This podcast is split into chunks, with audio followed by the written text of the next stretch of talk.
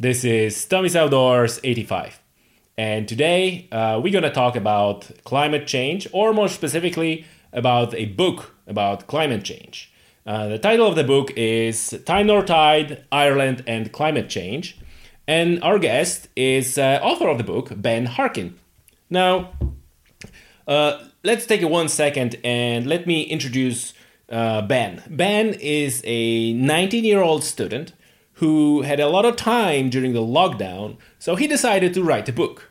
Now, just let that sink in. I have a lot of time during the lockdown, I'm to go ahead and write a book. Not only did he write a book, he also self published that book.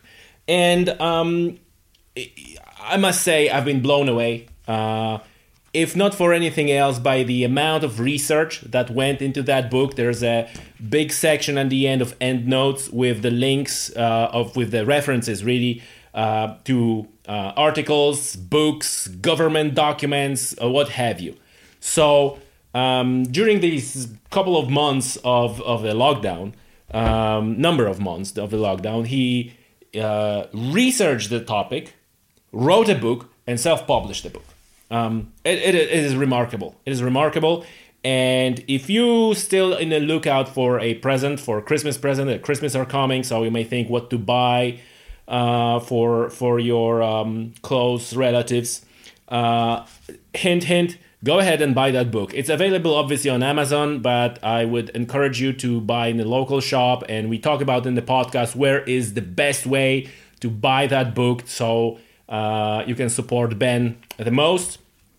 It is it is really well published. It is beautifully laid out um, really quality product. It, it, it, feels good in the hand. It's not one of those books that say, oh it's gonna fall apart. No, it's solid, um, and it, it really comprehensively talks about climate change and and uh, yeah I, I, I I'm not gonna say anything now that we already say in the podcast, and I'm not gonna spoil the book for you, and we're not gonna spoil the book for you in the podcast. Um, so uh, I I hope you will uh, enjoy this episode of Tommy's Outdoors. And as always, before I let you enjoy this episode of Tommy's Outdoors, just a reminder that this podcast is available on YouTube if you're listening to this on the audio version only. So you can go to YouTube, subscribe to Tommy's Outdoors YouTube channel. Any and all podcasts, any old Tommy's Outdoors uh, podcasts are there, plus a lot more. And now, without any further ado, ladies and gentlemen, Time Nor Tide with Ben Harkin.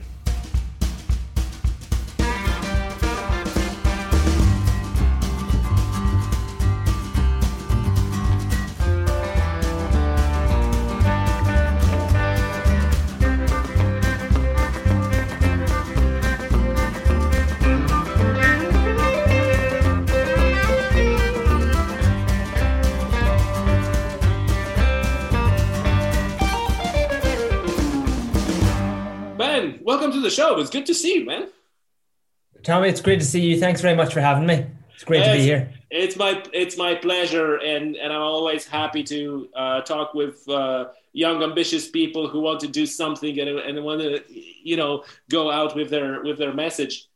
And people already know because I already said it in the, in the introduction to this podcast. You wrote a book, and you you know you you done something like you wrote the book during the lockdown. Like to me it just it's just mind like like tell me like just tell me like what made you to write a book and how it's even possible to write a book in a time span of a couple of months. So i suppose it was that a couple of things just kind of all happened at once. So in march i read this book. I was reading this book the uninhabitable earth by David Wallace Wells. It's a fantastic read. It's all about the impacts of climate change. And it had this one fact in it that by 2100, 150 million more people will die of air pollution at two degrees of warming than at 1.5 degrees of warming. And that really, that really hit me, you know, um, when I read that there. And I finished that up in the middle of March. And at that stage, I'd come home from college because of, you know, restrictions were coming in and I didn't really have an awful lot of online classes or anything, so I had an awful lot of time in my hands, and I had this motivation.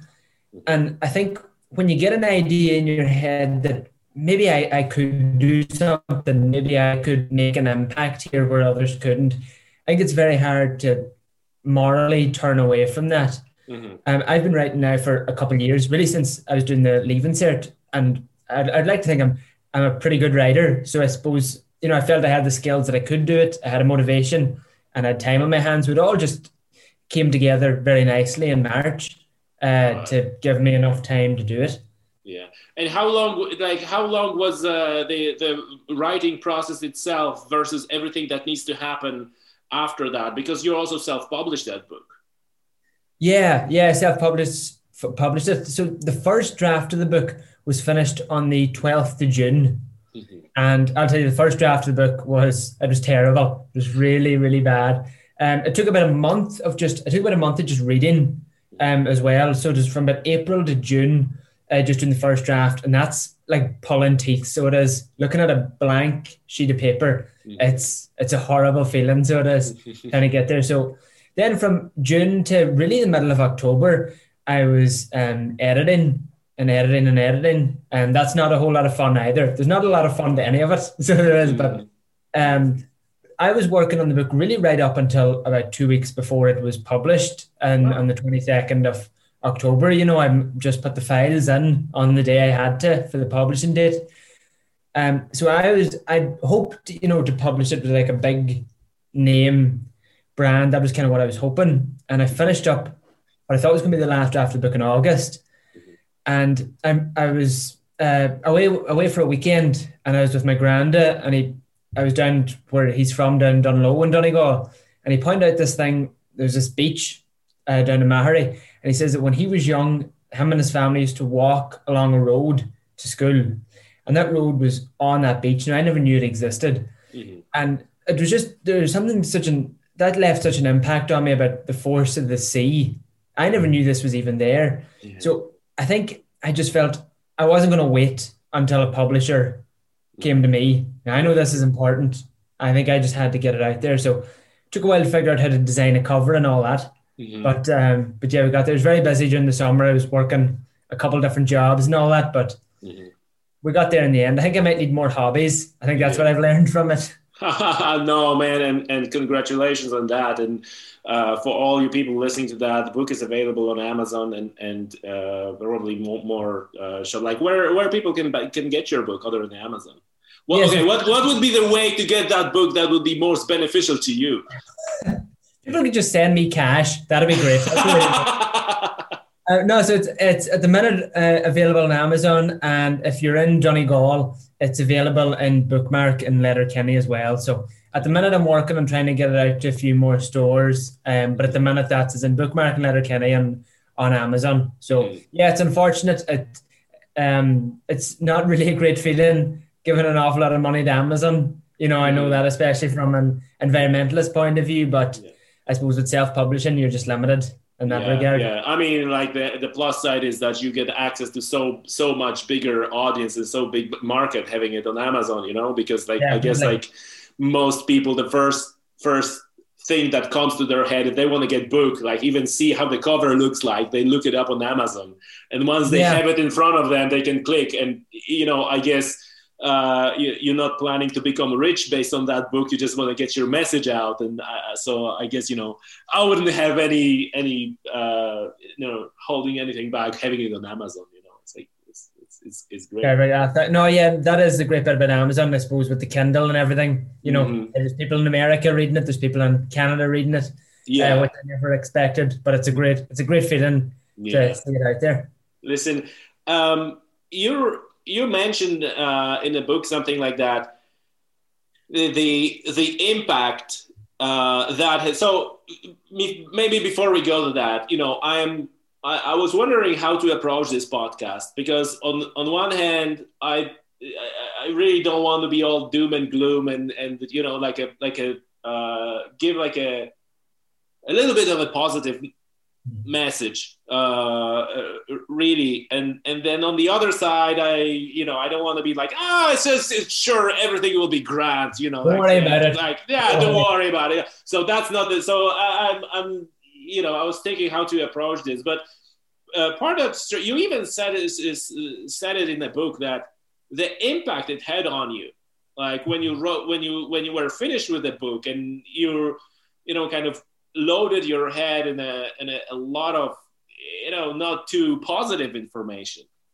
Yeah, it it definitely it it was an exhausting task dealing with the amount of information when you're looking at the impacts of climate change. Um, and I think I suppose I was only looking at maybe the worst data or the worst. I was thinking in my head of the worst possible case, but I think it, it, it definitely when you look at climate change, it can seem overwhelming, and it can seem like what is the point of it all on our small scale, on even the small scale of our country.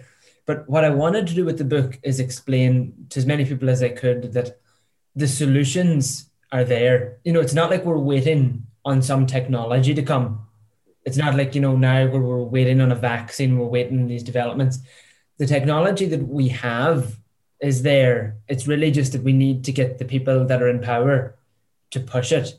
So you know i think that there is reason to be to be hopeful you know which i think is different than being optimistic but i think i, I would describe myself as being hopeful because we do have the solutions there. If you know now it is about getting people that can act to act. Mm-hmm. Yeah, and you're you're obviously uh, you know there are two type of people watching this. Some people are watching this on YouTube. Some people are listening to that. So people who watching you, they obviously see that you're you're you're younger. How old are you?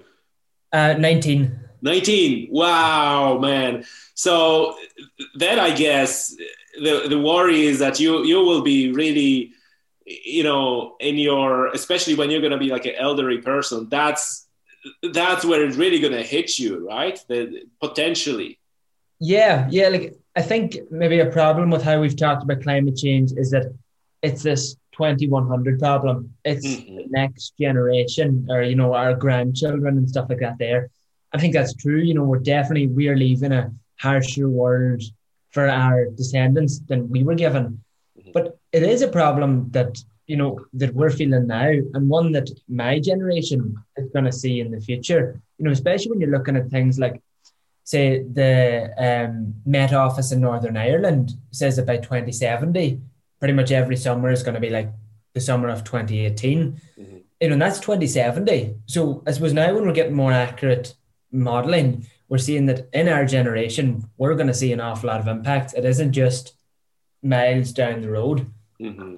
Yeah, yeah, exactly. Uh, I, I, guess that window is closing. Uh, it was like, oh, it's gonna be, and it's going closer and closer. And then when the young people are coming, like you coming in, it's like, hey, you know, it's actually not next. Like we are next generation, and our right. children are the very. Gen- yeah, so, taking the cam down the road because it's yeah. kind of been left. It feels a lot of the time like it's been that you know. There's an awful lot of rhetoric of you know young climate activists and all this here as though I think magically when young people come up into politics, mm-hmm. it will be fixed. Mm-hmm. But I think that you know you, you have to start now. There's a snowball effect to acting, and there's a snowball effect to not acting. You have to get the ball rolling as quickly as possible. Yeah, that's that's very well said. That's very well said. It's a snowball effect to not acting as well.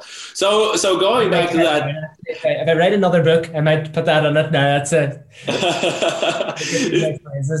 yeah, listen. So so going back to my my original question was, did you had to you know, uh, kind of put everything away, kind of reset your mind to not get depressed by about all, all this, or did you kind of like a uh, you know uh, come to peace with all that information? How you know how how was it? Was it was it was it bad or did you have to take a time off or? Yeah so like definitely by the time i got to around the end of august i was in i was in definite need of a of a break for a while. Um i think there's a huge amount of pressure writing the book not only because you know everything has to be factually correct you know there's all the fact checking and all that there but that if if someone thinks what I said was unrealistic, then that might tune them out for the rest of the book. Mm-hmm. And what I'm thinking is like, say maybe my friends and family and people I know that would have got the book just because they know me. It might be the only book they'll read on climate change because mm-hmm. you know most people don't read a lot about climate change. Mm-hmm. So I had to get it right. Mm-hmm. You know, not only did you know have to explain the impacts, but that it couldn't be so scary that it was you know, me scaremongering people, and it couldn't be so little that it's not worry about it. There's, it's a really tight tight line to try and walk, and that there leaves an awful lot of pressure on me. Especially, you got to come up with solutions, but they got to be, you know, economically mm-hmm. sound as well. So it it definitely did leave a huge impact on me, and mm-hmm.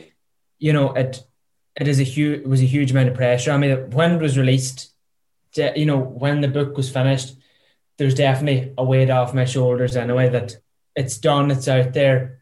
You know, yeah. I gave my best shot, and now my I suppose maybe I have a different responsibility now, and now it's about trying to get that message out there. Yeah, yeah. No, and one other question I have for you is like you mentioned, there is a ton of information in a book, and I was quite frankly, I was blown away by the, you know, the the the the breadth of disciplines that you touched on, and and and you the the, the book has a lot of references, so there is a huge, you know, at the end of the book, everybody can go go back go back and see what you what sources you're referencing and if you make a statement it's not like you know a man in donegal makes a statement. It's it's actually backed up by uh, either either publication or official statements or scientific papers and so on.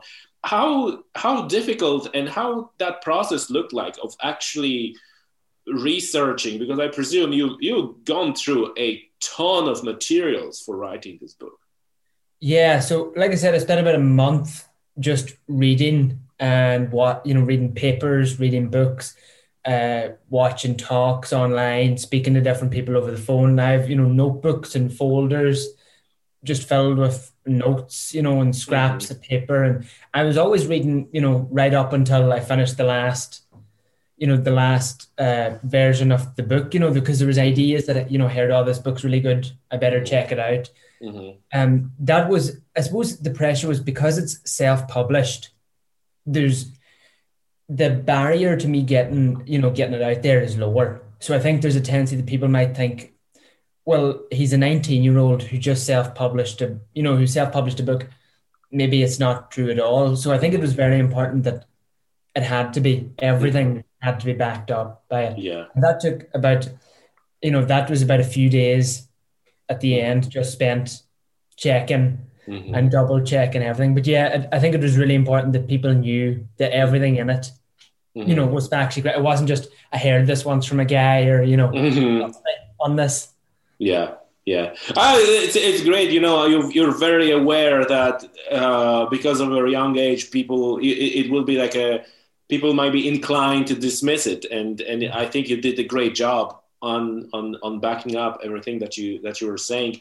Listen, have you when you were researching, have you also paid attention to uh, you know, I don't want to I don't want to use uh, word climate deniers, uh, you know, like a straight up wackos, but but people who have let's say alternative opinions or or criticizing certain like how how much you paid attention to these folks.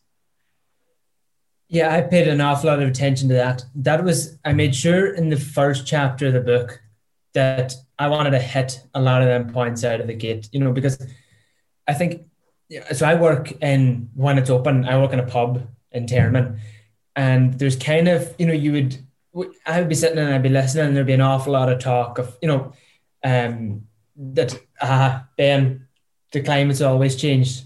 Don't worry about it, or it's a it's a myth or it's not that bad or really. you know it's always happened before. So I suppose I had in my head this list of you know of things that I've heard people deny, you know, that, or that I've used to deny climate change. So I suppose I, I really felt it was important to get them arguments out of the gate. I think that for a lot of people that I would know, they mightn't they mightn't maybe believe in climate change not because they deny it, but just because they're apathetic to it that you know they haven't heard really a lot about it before mm-hmm. doesn't seem like it's that big of a deal mm-hmm. so you know i think there is the, the, two sides of it that even people who say they don't believe in climate change doesn't really mean they deny it mm-hmm. it's just that they don't know enough about it to say that they can believe in it yet but yeah definitely just from speaking to people you know from speaking to friends from relatives to you know people in Termonde I, I knew maybe what misgivings or what doubts people had and mm-hmm. that was why you know what I had to uh, what I had to get right from the start. And I think that's one of the reasons why I felt that it, it was a responsibility of mine to write the book because I kind of had this awareness. Yeah. of what people who gave out about the Green Party or environmentalists would have said that you know I thought maybe I could you know change a few minds and if you can do that yeah you kind of have to yeah yeah yeah and uh, you know you I think you're you quite skillfully avoided uh, wading into this uh, conflict between you know like a deniers and alarmists.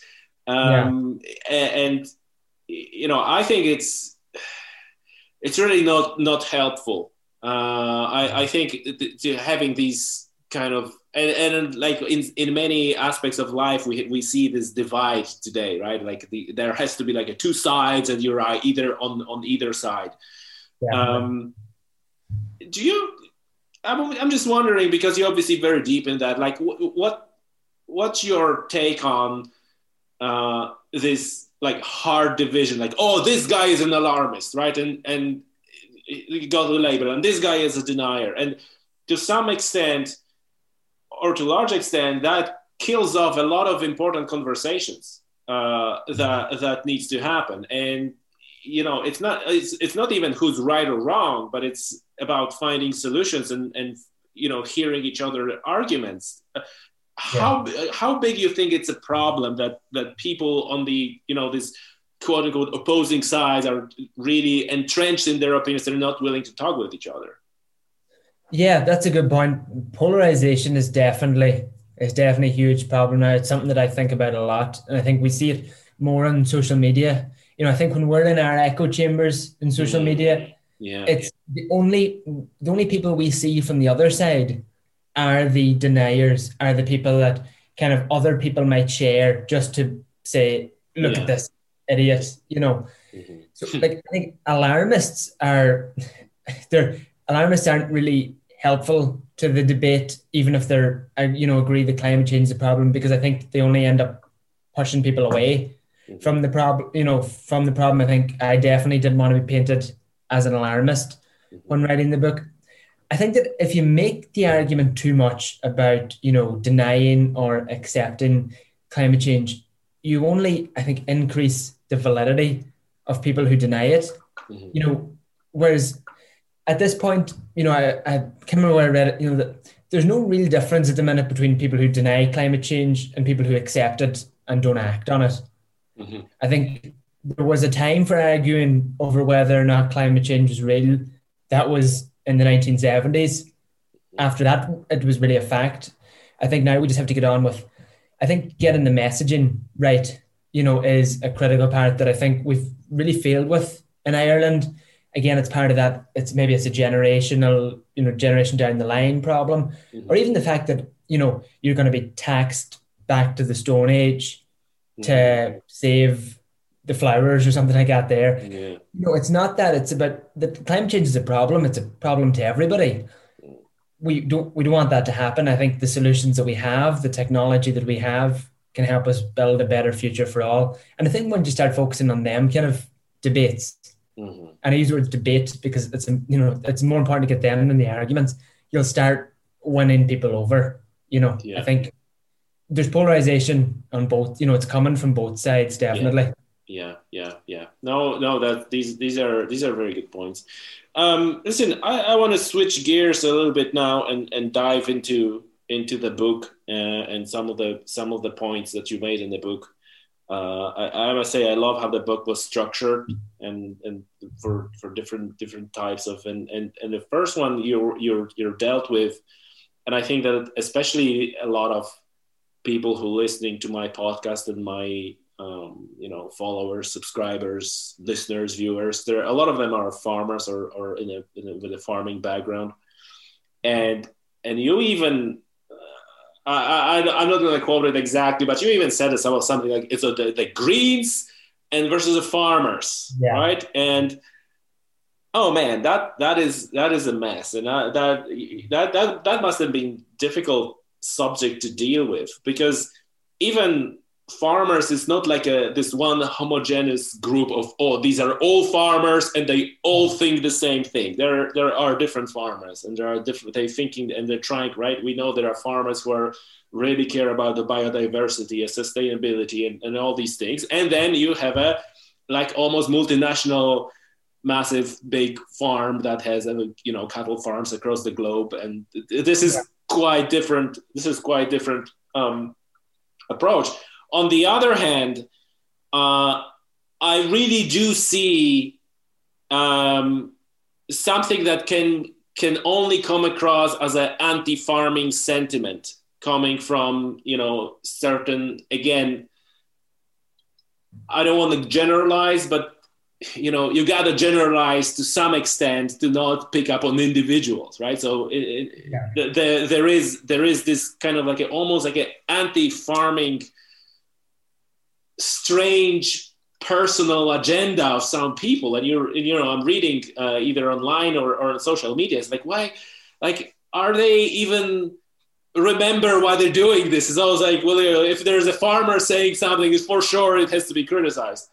Um, yeah this this is this is really uh, unfortunate, right? Because farmers, especially in Ireland, are the key to so many, uh, you know, mm-hmm. solving so many problems. Climate is one of them. Biodiversity loss is another one of them.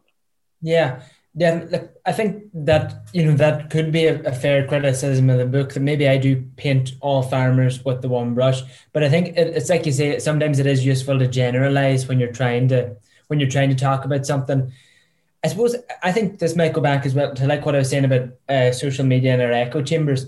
Sometimes when you're maybe me on Twitter, it's easy to see, oh, you know, Green Party don't, or you know, people and environmentalists don't hate farmers or anything. They're just misunderstood. But that's why you have to get and talk to people, you know, who feel that way. Like that's, you know, my friend Jamie McFadden, who's in the book, he's been farming since he could walk, mm. you know, and like that's how he feels. And you got to listen to that. You got to understand why is that happening that you know this guy who works who's the hardest working person i know feels that you know people in the environmentalist movement really don't want him there at all. And i, I think that's so sad especially you know like my grandfather's a farmer and all this here. I live in Termon i'm surrounded by fields. Mm-hmm. you know so like i think i'm definitely connected to that. Mm-hmm.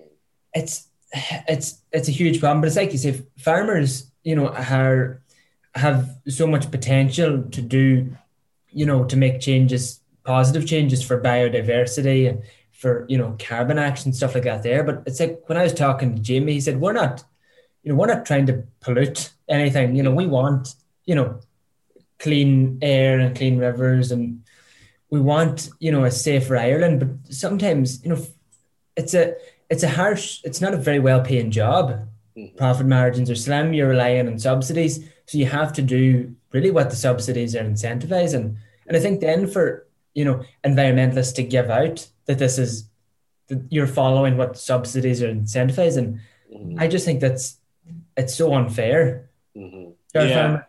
Yeah, and, and, and, you're right. You're right. You you get you get these extreme views being being thrown at, at, at, each other always right? It's not, never never some moderate view. It's always like i'm gonna retweet i'm gonna repost or i'm gonna whatever get rid of all the farmers or get rid of all the environmentalists. That's yeah. the, yeah. and and and you know and the the the other thing is um that the people that follow right? So I, I see this this uh, uh, often that you have a, a article or a post that says, you know, here are the problem with farming or with certain farming practices. Maybe that's a more accurate, right? It's not the problem with farming. There's problem with certain farming practices yeah. because of methane or, or carbon or whatever the case might be and on the foot of that, they're coming these like almost trolls and like, yeah, get rid of all the farmers because like I was like, no, no, no, it's not what I said, right? I said that there's a problem with certain practice or certain. Yeah, that's know. not the same as a problem with farming or farmers, but yeah, pe- people will look for what they agree with in it, and they'll, you know, they'll just try and spin it that way. And tell you, yeah. like, I, like, there's this uh, fantastic book, uh, Whittled Away, about yeah. the nature and you know, like it, you know, it's it's something that that I see here that farmers are incentivized to have grazable land mm. under EU incentives. So they're not going to protect bogs. They're going to, you know, if they need to kind of burn hills to have grazable land, that's what's going to be done. It's like I say, it's a problem with farming practices that our government organizations are incentivizing. It's not a problem with farmers. You know, Jim McFadden isn't waking up at the start of the day going, I'm going to release as much carbon as I can. I'm good. I'm good at this. You know, you know, that's, my grand didn't wake up doing that there.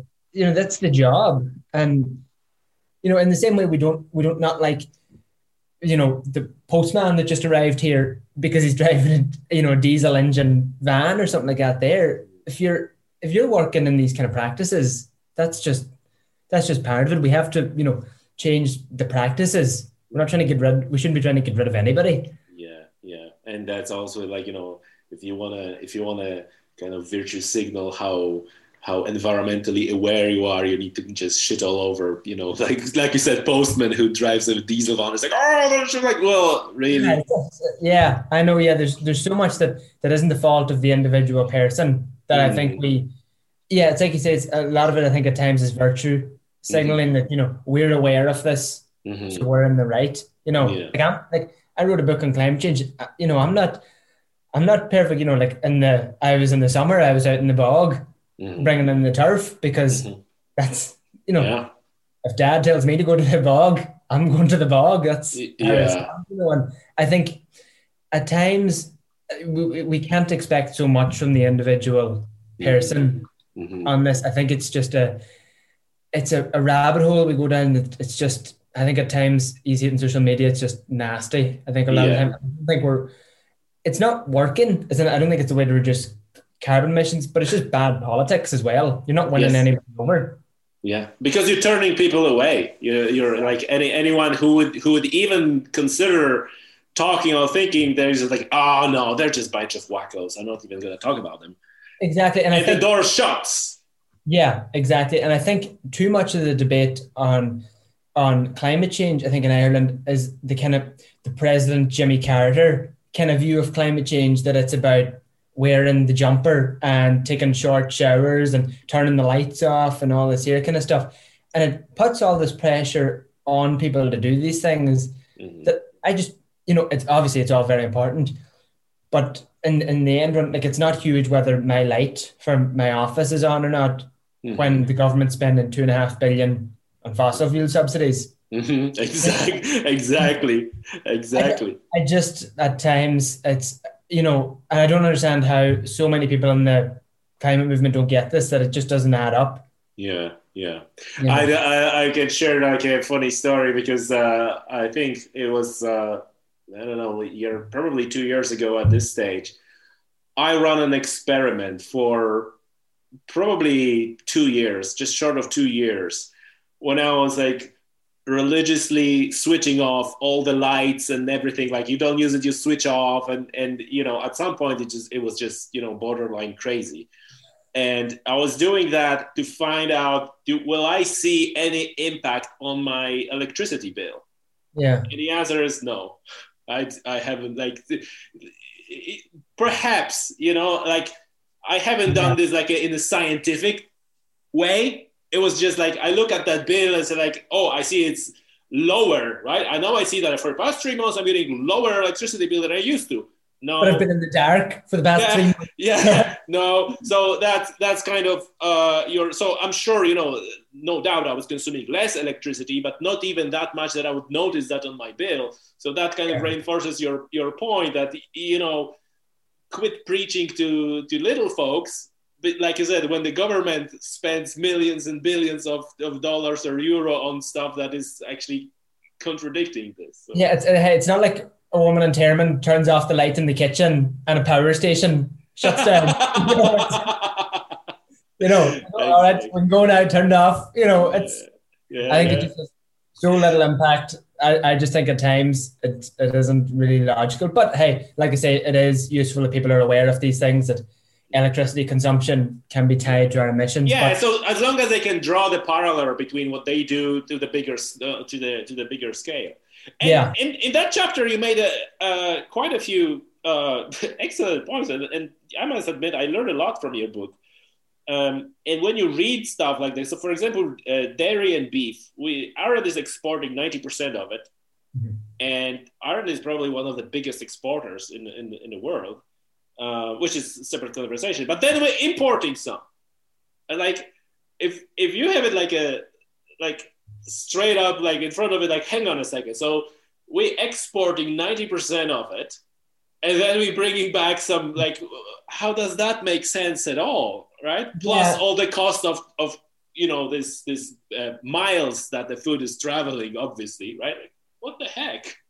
De- definitely, like it, um, definitely, it's it is illogical at times. And I think, you know, I suppose a lot of the stuff or some of the stuff that were important is coming from Britain and stuff like that there. And that's going to become more difficult mm. shortly. So, you know, I think it's important that we're making sure that the food we're producing, you know, is staying here. Now, I'm not trying to establish a self-reliant country or anything like that there, but I think it just at times it's something to be aware of that, you know, we need to produce all this beef for it to be sent away. And yet we're bringing so much back in that isn't sustainably, yeah. you know, produced like it is here. You know, like when we're getting cows out in fields mm-hmm. for most of the year and stuff like that. There, like that's what we want. Yeah. You know, that's that's the idea, that's the goal. And when we're doing that here, mm-hmm. I think we should be trying to, we should be encouraging that that's the the beef we're eating. Yeah, yeah. No, that was that was, and another another point that you made uh, very clear, and I heard that not long ago in, in slightly different form that a lot of times being a farmer is not really a job. Like we know it's a job, kind of, but it's not like a job. Like someone said, like it's not my job. It's it's who I am.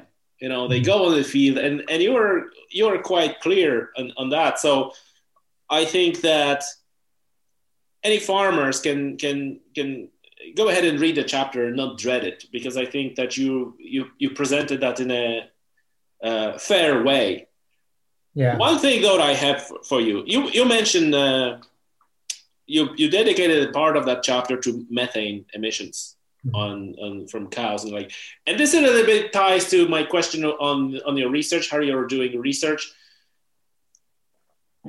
because a lot of this stuff is not really set in stone, right? Because even if you say, okay, how we calculate carbon emissions and how we calculate uh, methane emissions, and it's often easy, you know, to pick a paper and that paper presents like, oh, this is how we do this, right? But then there's another paper that presents it in a different way. And um, it just coincidentally, I, I think like a really a couple of days earlier, I was reading a um, paper by Dr. Myles Allen when he was talking about methane emissions. Like, oh, you know, that methane emissions are working differently in a you know when then we thought and that's you know kind of like in a in a sets everything in a different light. I don't want to just go into the details because I'm sure we will butcher it. Do you envision envision writing in a you know year's time like a, a second edition of this book as the you know more because obviously a lot of these details a lot of science of these details you know even how are we gonna calculate these emissions? Are we gonna, you know, offset this? Are we not gonna offset that? Right? Because it's not like you you stick in a, a sensor on the cow and you measure and like, oh, this is how much it and it's yeah. Right? yeah. It's very complex. No, like, it, chart in the dial telling us emissions yeah. are at. Yeah. Exactly. So it's it's a quite complex science and status, statistics, and what you take into account, what you not take into account, and so on and so on. Do you see yourself perhaps in a, in a sometime you're like writing another edition of the book and you know as more data becomes available or as more because i would i would imagine that you consider that that that whatever you put in that book now in 2020 you know in 2025 or in 2023 might not be the case. And it might shift either way. It may shift in a you know that way or another way if you know what i mean. Yeah. Um, yeah, that's well. To start off with the problem of methane, methane was a tough one because there are so many people talking about it, and I was that you know took an you know a while to get into. You know, I got views from you know there was books just about uh, carbon emissions, stuff like that. There, there was books that are you know about defending beef farming, looking at the Irish Farmers Association, Teagasc getting all these views into it. And you know, I, I even thought it was important that when I was talking about methane emissions, I talk about different time frames, and in the two different time frames, you know, I'm referencing two different sources because I think methane, I think a lot of the time when we think something in our head, we we look for facts to back that up, and then we remember that. Mhm. And I think Confirmation bias. Yeah, exactly, exactly. That was the word I was looking for. And I think you know when people might feel Irish farming is there's a lot of green area. It's fine. You know, it's got to be. It's got to be good for the environment. And I think when we hear things like you know methane emissions might be good, then we lock onto that. Yep, that guy's that guy's right. So I think it's important to just you know to get in as many views as possible. But the methane is a you know a greenhouse gas and it, it acts differently to carbon dioxide. And I think it was important that if this might be the only book that some people might read on climate change, that you know I got that across that this is different and it's confusing and we're not sure on everything. And there's definitely a feeling of you know hey parts of what I write in the book might be wrong. Um, you know, and I'll definitely be willing to accept that. Hope I don't have to write a second edition for a while. I'm gonna Mhm. definitely take a break. But yeah, I, I think we'll see how emissions start going. Maybe, you know, in a few years, I could come at it with a second edition and see, Mhm. you know, Yeah. how things are changing. Um, I think it's an interesting point when you say about what we account for and what we don't account for. Because, you know, Ireland's emissions are about 60 million tons, Mhm. but that doesn't account for aviation emissions, which is another three and a half million tons, or land use emissions, Mhm. which is another six. We're really at 70 million tons Mhm. but you know so it's it's a difficult thing to try and absorb and i think sometimes maybe if we focus too much on the percentages we're, Mhm. we're not really going to get the you know we're not going to get everything like that there there's not going to be a day in the future Mhm. where you know we we hit us. and you know it's like that father ted thing of you know the day of the ice age ended that, that's not going to happen here you know when i got climate change we're here we're carbon neutral it's going to be hard to account for everything you know so no I, I think i might maybe in the future if we start to see a downward trend or if we don't start to see a downward trend and i think we need another Mhm. you know another rap on the knuckles maybe to get Mhm. get something I might go at it again but yeah listen there are still definitely complexities in it that we need to Yeah, yeah. and we can't pretend to people you know Yeah. that there aren't you know i think it's it's wrong for us to say you know don't worry about it Yeah. it's important to get across the idea of complexity and nuance kind of things. Yeah. And this is one of the things again that that I the thought I had I had when I was reading your book that it gives like a excellent starting point. And because of of the of the of the width and depth of the of the uh, issues that you're taking on and all the references that you know I really think it gives an excellent starting point for anyone who wants to go deeper and you know perhaps pick one element that interests particular person the most whether it's a farming or renewables whatever that is Yeah. and go through this and like oh hmm, that's interesting and then can Follow go to. Yeah. can go through your references and then once they go through references then another one and another one and kind of starting going deep uh, which which that your book starts so in in that sense i think that even anyone who wants to you know like go is like hmm i think it's time i get my own view on this i, I think it's you know it's a it's a good point not because you tell you tell them what to think but you kind of touch on all these areas well then the people can go and research themselves and they can come to your own conclusions and they you know can come to the conclusion that you were right or that you were wrong whatever it is but at least they're start educating themselves around around these issues Yeah. Well, like the, the, the original title of the book was, you know, I was always thinking the idea of something like, you know, the handbook on Ireland and climate change because mm-hmm. How it's structured, you know, there are 10 chapters Mhm. and they can be read independently of each other. And Yes. actually, a lot of people that I know have, have read them like that. They've all kind of, for some reason, gone start, acknowledgements, farming, Mhm. and then they've kind of Mhm. which which is what I wanted because you know people are busy and people might only have certain things that interest them, Mhm. and they can go they can go to that there. But yeah, if you know that's what I want. I want to give people that baseline knowledge, that idea of what is parts per million. You know what's what's important and what's not when it comes to our emissions. What do we need to be focusing on, and what do we not need to worry about so much? yeah so that then you know when people maybe even just hear about things in the news and stuff it can be put into more context but yeah, there's you know go to the references, follow up the books. There's a further reading section at the back. Mhm. Yes. there's different books. Follow them. You know, there's there's so many, and there's things in them books that will contradict ideas of mine, and there are parts of books that will contradict each other, and that's what it's all about. There's no Mhm. this isn't black and white. You know, there are lots of ideas and opinions, and we got to consider them all. that shows the complexity of an of an issue and and you and you're right it's like a handbook i think it's it's you you, you put it it's a it's a handbook it's a starting point Yeah. um just for the for our listeners would you mind explaining the difference in like how co2 works and how methane works in as a as a greenhouse gas Yeah. So, um, so CO two is it's carbon dioxide. It's what's emitted when we burn fossil fuels, really. So you know, like petrol, diesel, and coal. And it's also it's in our bogs and the carbon. So that's released. It goes into the atmosphere, and it stays there for a very long time. And these greenhouse gases keep in all the heat, and that's a problem. So methane works a bit differently. It's a different chemical formula. So after about a dozen years, it breaks down in the atmosphere into carbon dioxide and water. So there's still, you know, residues. It's still resulting in carbon emissions, um, but the methane doesn't stay there as long. But the problem is that for the time that methane is there, it's much more powerful.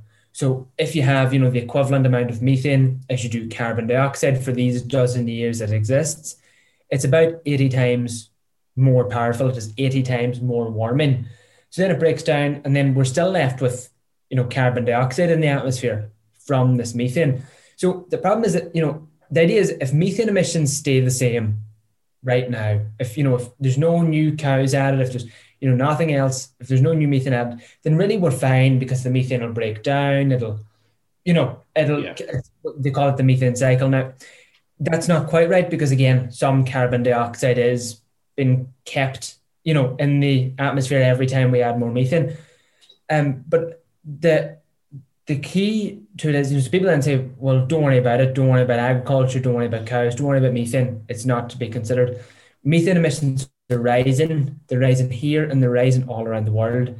And because methane's so, you know, potent, because it's so strong, we have to act on it.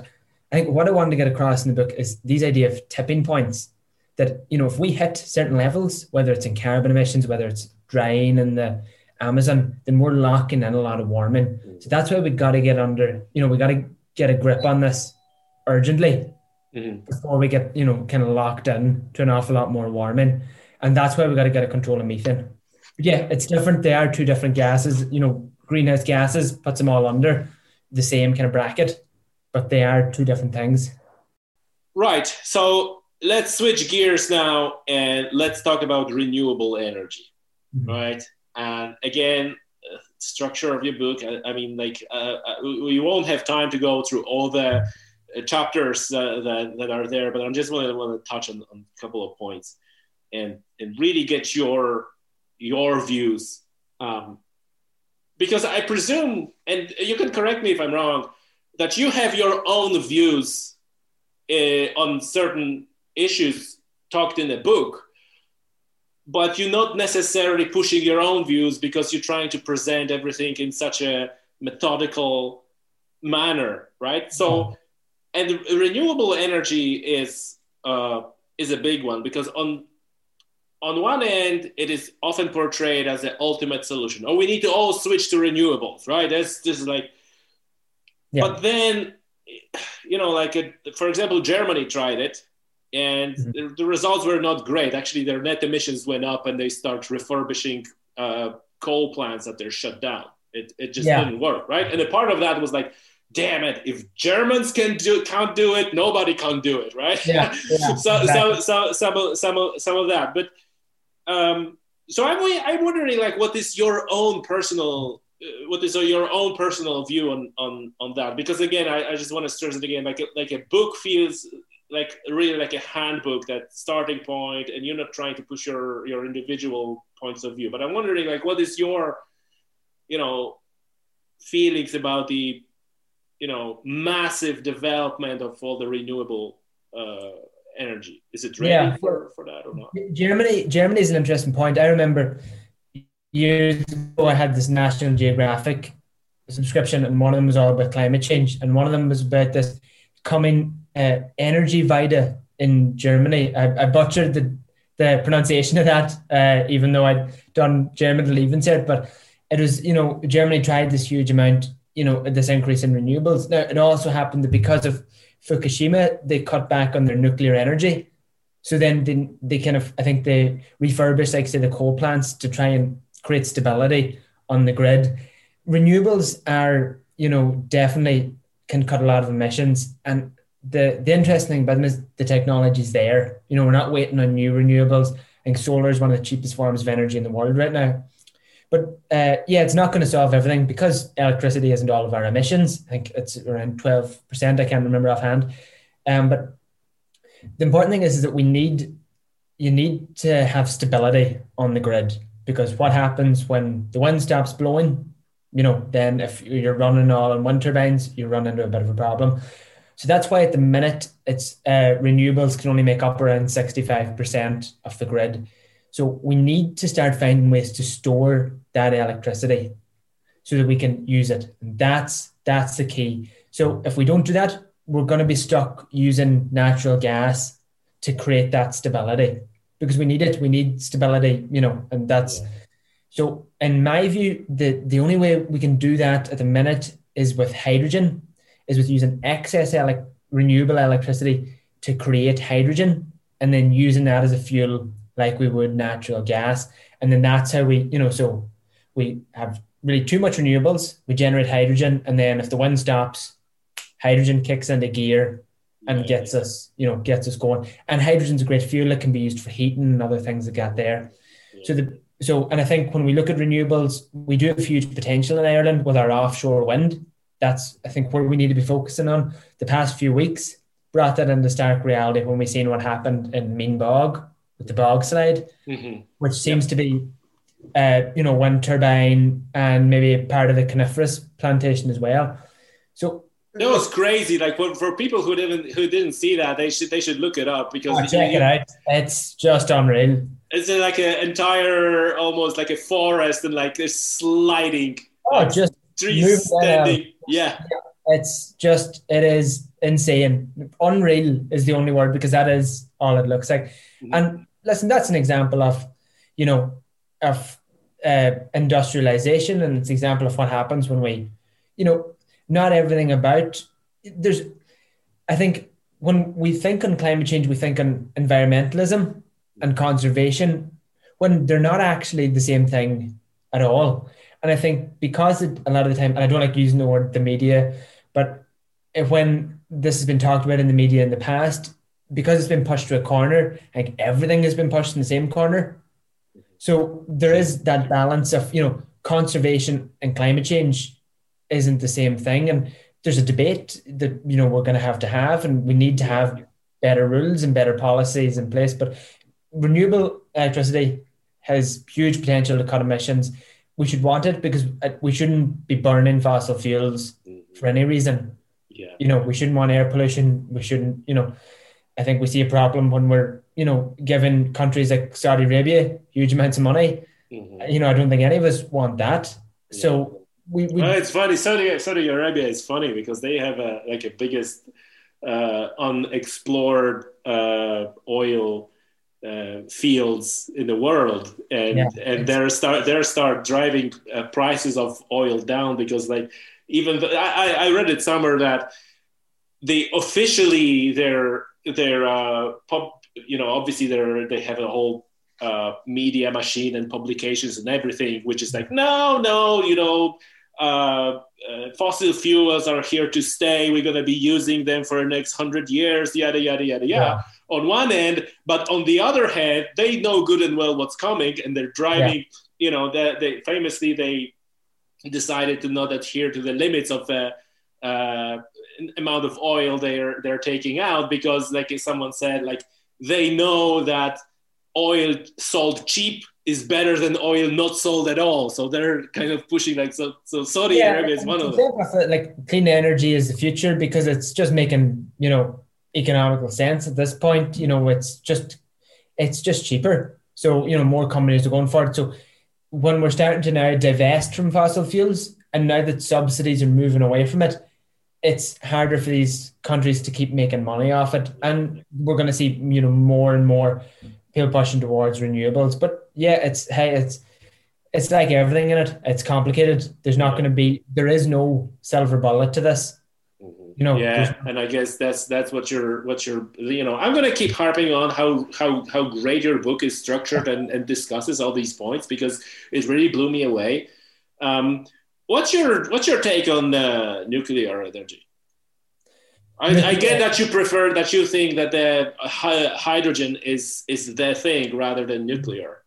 So nuclear was was originally in the electricity chapter, but it was taken out because it was like I said earlier. I didn't want to be painted as a, as an alarmist, as an extremist, as somebody who didn't know what's going on.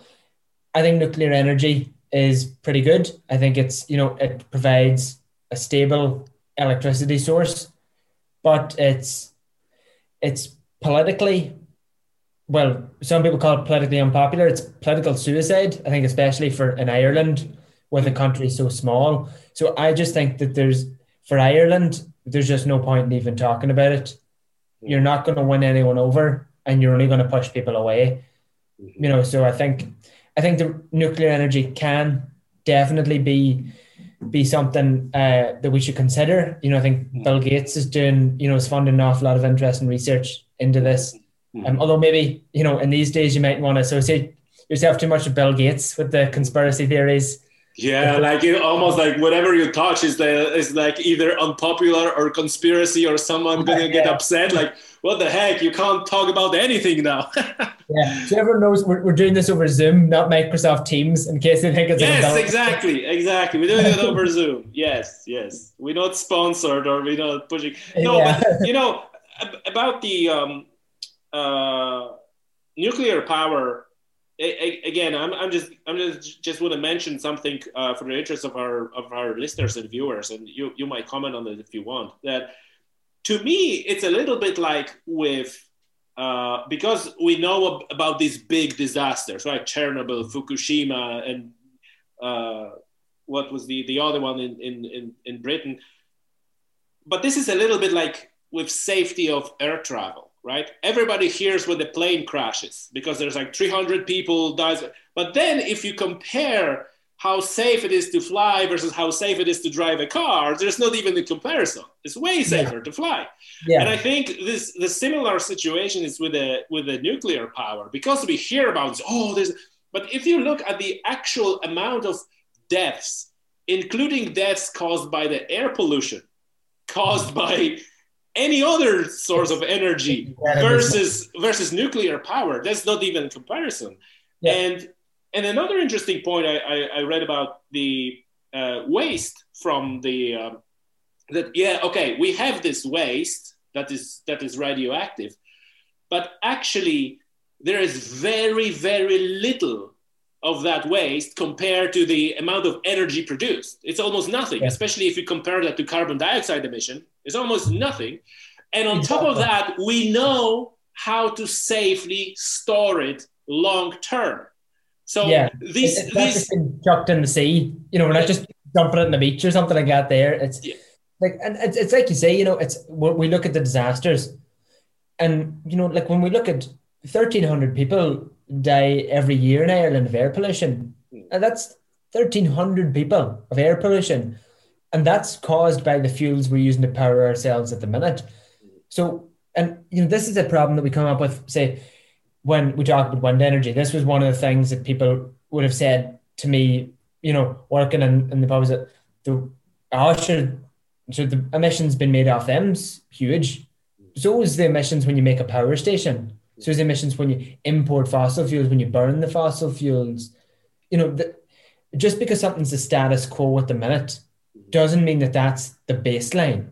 You know, it doesn't mean that that's that everything above that is what we should consider. Like an awful lot of carbon goes into the way we live our lives as normal, and we shouldn't just take that as as the norm as the norm. You know, or as that as how things need to be done. But yeah, nuclear energy is something that's really interesting. I think I think we just lost the argument on it. You know, and it's another debate over you know environmentalism versus climate change. Mm-hmm. You know, like you know, an awful lot of people that we would have seen that maybe were leading the maybe environmentalist movement Mhm. in the seventies and eighties would have been anti-nuclear. Mm-hmm. You know, or in the even back to the sixties would have been anti-nuclear, Mm-hmm. and that's not the same as working on climate change. But maybe it's all it's all become a bit muddled at the minute. And again, I just I think it's unfortunate that maybe we just lost the argument on that one. But I just don't think there's you're not going to win anyone over, especially not in Ireland. Over one is we're actually we do use a bit of nuclear energy in Ireland when we import because we're importing electricity Yeah. from France and from England. Yeah. who have nuclear reactors, so we do use a little bit of it. But I think we're better off just staying like that because I think if I mention it, you know, if I've mentioned it in the book, it's very easy for people to go, "This guy's a lunatic." Yeah, I didn't. I didn't. to be honest, I didn't realize that that uh, nuclear energy in Ireland is so controversial. Uh, you, just kind of enlightened me on that. Um, but you're making an excellent point uh, that I never heard before. Uh, you know, so uh, clearly spelled out that the climate change and environmentalism or, or working on the environment are two different things. Yeah, And so I have a question for you, um, or, or maybe not a question, but, but really uh, a kind of discussion point. Let's say uh, uh, solar panels, right? And we talk about, and, and often like biodiversity loss and climate change are lumped together. Like, oh, we, you know, we need to address biodiversity loss and climate change. Climate change and biodiversity loss, like almost like they're the same thing, right? And then it comes to uh, uh, solar power, right? And and also people who are aware of the environmental movement, we know about issues we have with Sitka spruce plantation, this this you know timber plantation. Really, it's it's it's not the woodland and the Yeah, pollution and everything, and and so on and so on. And so we know that that all those trees, which are well trees, are a problem. And again, practice how we planting them and what we do with them. Then on the other hand, we say, oh, solar power, solar power. And then when you're you you're saying in your book about solar power panels on the on the roofs of the houses, that's fine. But then you know there's a lot of talk about the solar panels on you know vast areas of land, yeah, right? And if you think about it, that toxic and bad Sitka spruce plantation is almost like a paradise compared to the vast amount of, of land covered by solar panels. yeah, Definitely nothing gonna live there. Plus, they're they're extremely toxic as a waste because that solar panel works for I don't know five years, ten years. Then it's not. a way to dispose of it. Yes, like it's- it's super toxic. Yeah, it's it's definitely a problem, and I think again this is something that when we go back to how we burn fossil fuels, it's not great for any animals. You know, our current way of doing it, and is it like energy is a tough thing to produce. It's a tough thing to try and create enough energy to power homes, to power cars, mm, Yeah. and there's always going to be some kind of a an offset on that. There, I think you know, there's there's no such there's no free energy that we can get and it's it is important that you know we don't try and pretend that you know again it's this thing of we can't talk down to people we're not talking to the lowest common denominator the job is to raise it we're we shouldn't try and hoodwink people and say don't worry about it solar panels are fine don't, this is good it's good for the environment it's good for nature it's it's not their disagreements in this and that's what we've got to consider. There's, you know, it's like I said earlier, there's all these nuances. So that's why, you know, so wind energy, we shouldn't be having it in bogs. That's an obvious statement. I don't know why it was ever allowed. And that's why I think another it's another reason for offshore wind. You know, it's it's away from us so we don't see it, but also it's not on our soil, it's not affecting our animals. Mm. And that's why I would especially be just a huge fan of offshore mm. wind energy for that reason mm. yeah, solar panels are great on houses, and that's probably how they're going to be for for Ireland. We're not going to have these kind of vast tracts, but yeah, and I know the the video you're talking about, the pictures, you know, where just kind of the solar panels cover the hill. I've seen it on Twitter, yeah, and it's we shouldn't pretend that they're good for biodiversity because they're not. And the debate is, do we do we is that something that we take? You know, do we reduce biodiversity to reduce emissions? Mhm. It's not an easy decision Yeah. You know, I, I'm, I'm actually blown away that you said it, but that's a that's a that's a that's a point. That's actually something I I I, I, I want to ask you. Like, do you and, and, you know there's no good or bad answer, and and but I, this is something to consider. Like, are we willing to take a hit on biodiversity or yeah. or, or, habitat in yeah. some areas to reduce emissions and and and build? This is like super difficult. There's no good answer to that would you allow electricity in Ireland to be entirely carbon neutral if it meant the extinction of X amount of bird species? You know, because at you know at times we got to consider that we got to consider that maybe this mightn't be great for biodiversity for yeah. we're putting these wind farms, mm-hmm. and that yeah, there's not it's not going to be an easy choice. You know, it's it's not all easy. Yeah. yeah. You know, and but yeah, it's like but that's why we got to talk about it. We can't, you know, it's like these here the one fan that we've seen in Meenbog, you know, it was just it seemed to have been pushed through, and uh, you know it wasn't talked about enough. The Bord Pleanála didn't listen to the debates, and that's why we have to have these debates, and it's a responsibility of you know people talk about climate change to talk about biodiversity, and it's it's a value problem as well that for some people biodiversity isn't a huge problem for some it is Yes. And, yeah, environmentalism and climate change are not the same thing. And yeah. that, you yeah. know, it's good to get into that. Excellent, excellent point. Like on the renewables, I think that the title and like my, uh, you said in your book that this is not easy, but I, I feel like, you know, I'm a fan of, of nuclear power, to be honest. I'm, I'm a fan of nuclear power. I think because it's so well established and well understood that you yeah. know we, we like you said the technology is there. It's it's all political but we probably could replace everything that is coal powered with nuclear. No problem. Because it, yeah. the technology is established. We know how it works. We can build like it's technically possible and i would love to see it but it's obviously not going to happen for all those reasons. But if you ask me what i think is like a holy grail that we really not tapping into almost at all and you can explain in a second why, because it's difficult, It's a tidal power, it's the power of the tide. And I realized the power of the tide one day when I seen a number of ships anchored uh, on the, you know, waiting for to get into the port. Okay. And, yeah. and obviously each ship is like a thousands and thousands tons, and they were all pointing one direction and then I came out like, you know, 12 hours later, later this day, and they were all pointing the other way. Yeah. And I realized like all like how much energy is required to just just swing those ships. Yeah. If you try to do it machine, it would be a you know yeah, millions of tons. And it just yeah. just shifted like that in a, in a time span of hours, right? It's like, whoa, that's some serious power there. If we could harness that, that would be awesome. So maybe yeah. now you can explain why it's so difficult. So there's so again when we go back to this environmentalist point that generally disrupting tides is can lead to an awful lot of consequences that we don't know about.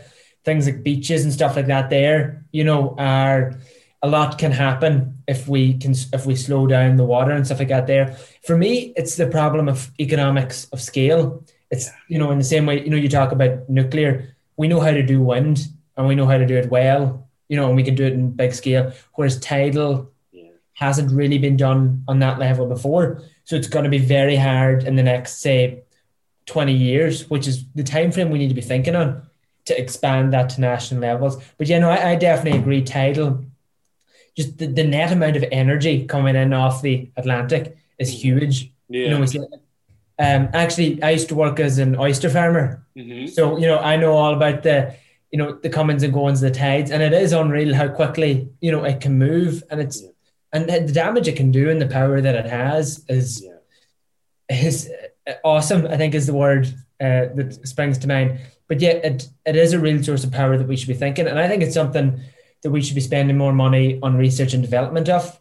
I think maybe it's something maybe as a country that we could start looking into um, but for me, anyway, wind energy, given the time frame we're thinking on, is what we've got to be looking at. But yeah, hey, there's it's like there's plenty of options there, you know. Yeah. One other thing I, I, I want to touch on is is transport, and obviously, you know, surprise, surprise, we have a chapter about transport. Um, but you know what? While while reading about the transport and all the points that you're making about the cars and journeys, and you know, like uh, the, another excellent points you made, like if we get into the electric cars, they're really like a you know set of batteries that are sitting there and can be used for something useful. That like overarching thought I had when I was reading that chapter was that really a lot of this is down to the way we used to, used to live our lives. We we we, we you know like a and how wasteful that is, right? Yeah. You have you have this like a big Range Rover or whatever, like a big massive car, and there's like a one guy takes a hmm. you know a seven mile journey and yeah. then and then takes a seven mile journey back. That's yeah. it, right? It was like what? Like it doesn't make sense. Like how many people can you sit in that car? Seven, right? Yeah. How much time that car actually moves? Right, twenty minutes a day. Like really like yeah, how does yeah, that even if you think about this in this terms like how does that even make sense uh, the jeeps and land rovers and they're all they're all becoming so much more popular at the minute, uh, which is which is strange. I think everybody just likes being higher up. I, I, I don't know why you need a, a tank to get to, to, do the school run, but no, no. motoring tra- like motoring trends are outside of the outdoors theme. But I agree, uh, yeah. they're they're just they're just ridiculous. Maybe it's just a, a kind of a whole lot of simultaneous midlife crisis going on at the one time. Yeah, yeah, yeah, yeah. It feels like that. Yeah, but like it's it's um but the bigger the car, the more energy we need, and they're going to make it tougher to be electric. It's going to put more strain on the batteries. So you know, I, it's it's a tough one. It's I think it's the same way of electricity. Is that if you convert the fuel, it doesn't really matter what you do with it. You know, like if we're if we have carbon neutral electricity, it doesn't really matter how long we leave the lights on or whatever because it's carbon neutral. It's the same with cars if we do get them running on electricity, you know, then it, it doesn't really matter how much we, we use them because it's carbon neutral. But yeah, it's like then that's a problem with manufacturing. You know, that we have to build these cars and the bigger the car, the more carbon emissions that are going to come with it. And there's no easy way to make steel or, you know, make metal and tires and all that, that kind of stuff carbon neutral. Mm. You know, manufacturing is just a problem that it's really going to have to be offset more than it's going to be reduced. So cars are kind of one of those areas that it's more about not having more of them. Mm. But then that's a problem that we talk about when we think in rural Ireland a lot that, you know, like Eamon Ryan talked about, you know, people carpooling and stuff like that there. Mm. And, you know, people think that the, you know, Greens or environmentalists or climate change people are going to take away their cars and stuff like that there, which which isn't what I want. Like I I'm waiting to do my driving test now and I don't drive an electric car. Mm. You know, I'm not going to pretend, you know, that I'm better than anyone else. Be, you know, uh, we all admit because that's the options that are available to us. Yeah. It's hey, car is a tough one. You know, it's yeah. not easy. Yeah. Um, I don't know where I was going with that. I just can't no, remember. But, but I mean, like, I, I guess you know the this is again changing. You know, the I read somewhere that the young generation, like people like you and and and even you know who are already older than you, they're less likely to have a car, uh, especially in an urban environment. Than yeah, well, like when I'm in college in Belfast, you know, like I was last year, you know, I, I walked everywhere. Yeah. Um, I didn't even take a bus because I, I couldn't figure out how to read the bus timetable. Uh-huh. I just had to walk. Um, but yeah, like when you're in the city, you, you have that kind of the comfort of not needing to use a car. Mm. In rural Ireland, that's just not. I don't think it's a possibility, and I don't think we should pretend that public transport can you know fill the gaps of having a car. That's just not my experience of it anyway, and from anyone I've spoken to, you know, it's not their experience of it either. That having a private car is just necessary for life. Mm-hmm. So you know, we need to give incentives for people to you know get electric models now yeah. because even if you give someone say a diesel hybrid, mm-hmm. that could be another ten years. You know, before they might consider getting a new yeah. car. Yeah. It's like they said, this kind of 20 year time frame that we got to be thinking. We've got to start Yeah. doing it quickly. And like, I'm not going to begrudge anyone for not getting an electric car. Mhm. I'm going to buy a car and it's not going to be electric. You know, I'm not going to be able to afford one. Yes. not- You know, I'm not going to, you know, preach from top of the altar that you should when I'm not going to. But that's yeah. so Man, I, I, I, I'm really, I'm really happy for that conversation because it is, it is really refreshing. I must say, it is really refreshing, and you know, there's a lot of things uh, that that I, uh, I, I want to touch on, but it's probably no, no point now because, it- like, to this point, I think the, the, for me, the most refreshing point that you make is admitting that conservation, environment, and climate change are two different things. And certain practices that will uh, lead us towards lowering emission might be bad on the environment, right? Batteries, lithium. What you go, where are you going to get all the lithium? You, you mentioned in your book nickel, nickel, and cobalt. Yeah. You, you- know, you need to get it from somewhere. You need to put it somewhere once once you're done with it Yeah. and these are hard things these are hard things and there are no like an answer and you know i don't want anyone to uh, go away after listening to this podcast uh, thinking that you're giving an all the answers yeah. because you're not you're just you you Yeah. it, it is it is just a, so that book is just a starter of of very important and very interesting and difficult conversation but the conversation that we, we all need to have um listen what's in general you know what is your you said at the at the, at the top of the show that you're generally optimistic. Um but surely you- you're not 100% optimistic right? What's your you know do you ha- do you have thoughts that perhaps it's you know it's we can't? We have in theory we say these things but really we we you know we can we can't do this and i have a like an interest, inter, interesting uh, thing that i that i want to share with you but i'm gonna let you first speak first like.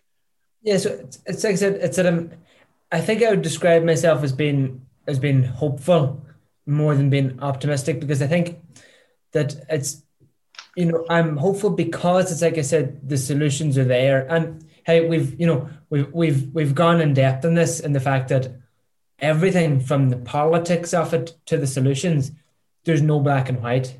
It's all nuance, and I'm not going to pretend that it that it isn't, but the, the solutions are there in the sense of you know we have we can go f- with clean energy and stuff like that there.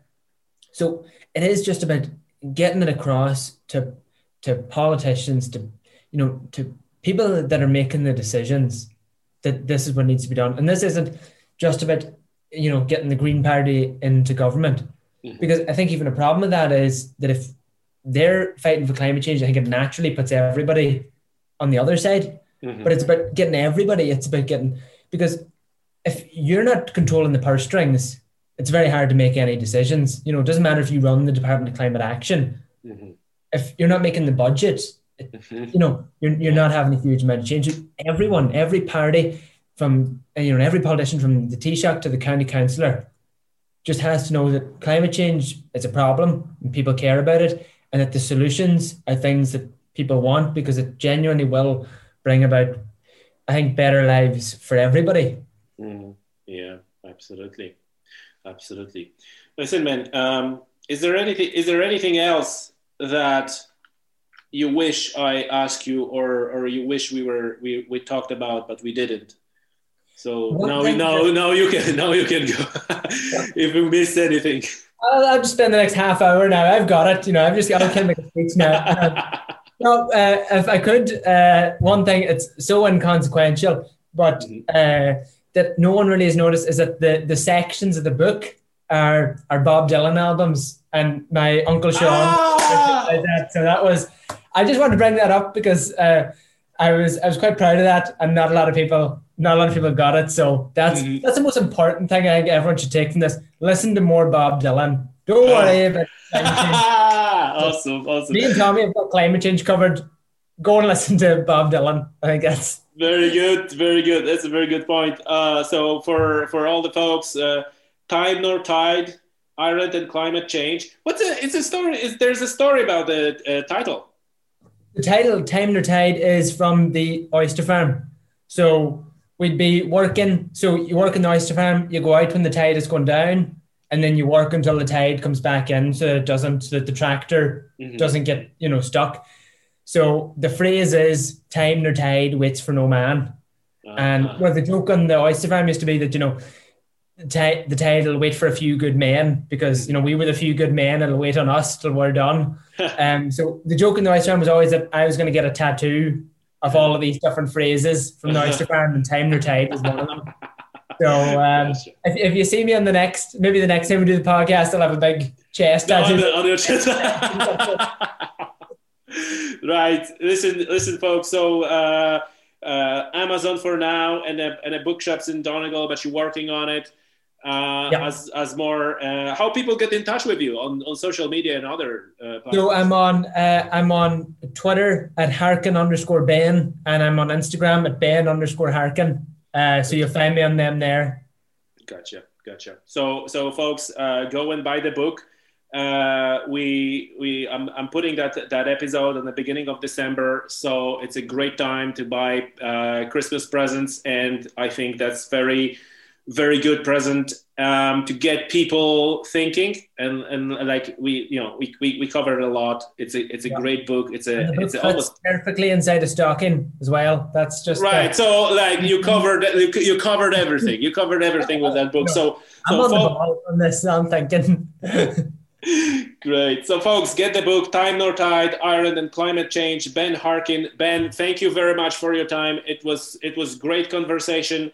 I learned a lot from you. I learned a lot from the book, and, and I'm sure that people will will learn a lot. And and I mean, like, folks, don't be don't be scared of that book, right? I just want to get you know finish up with that. Like, don't be scared that this is not like a alarmist book. This is not a book that's gonna tell you that you need to stop heating your house. It's a book that tries to lay out all the difficult problems with with the references and and you know where the data and when the everything came from. And if you're interested or, or even if you disagree with some of those points you can go in and do your own research and make up your mind. So uh, ben great job and thanks a lot for doing this. All right thanks very much for having me on. It was brilliant to get to talk about it. Thank you. Thank you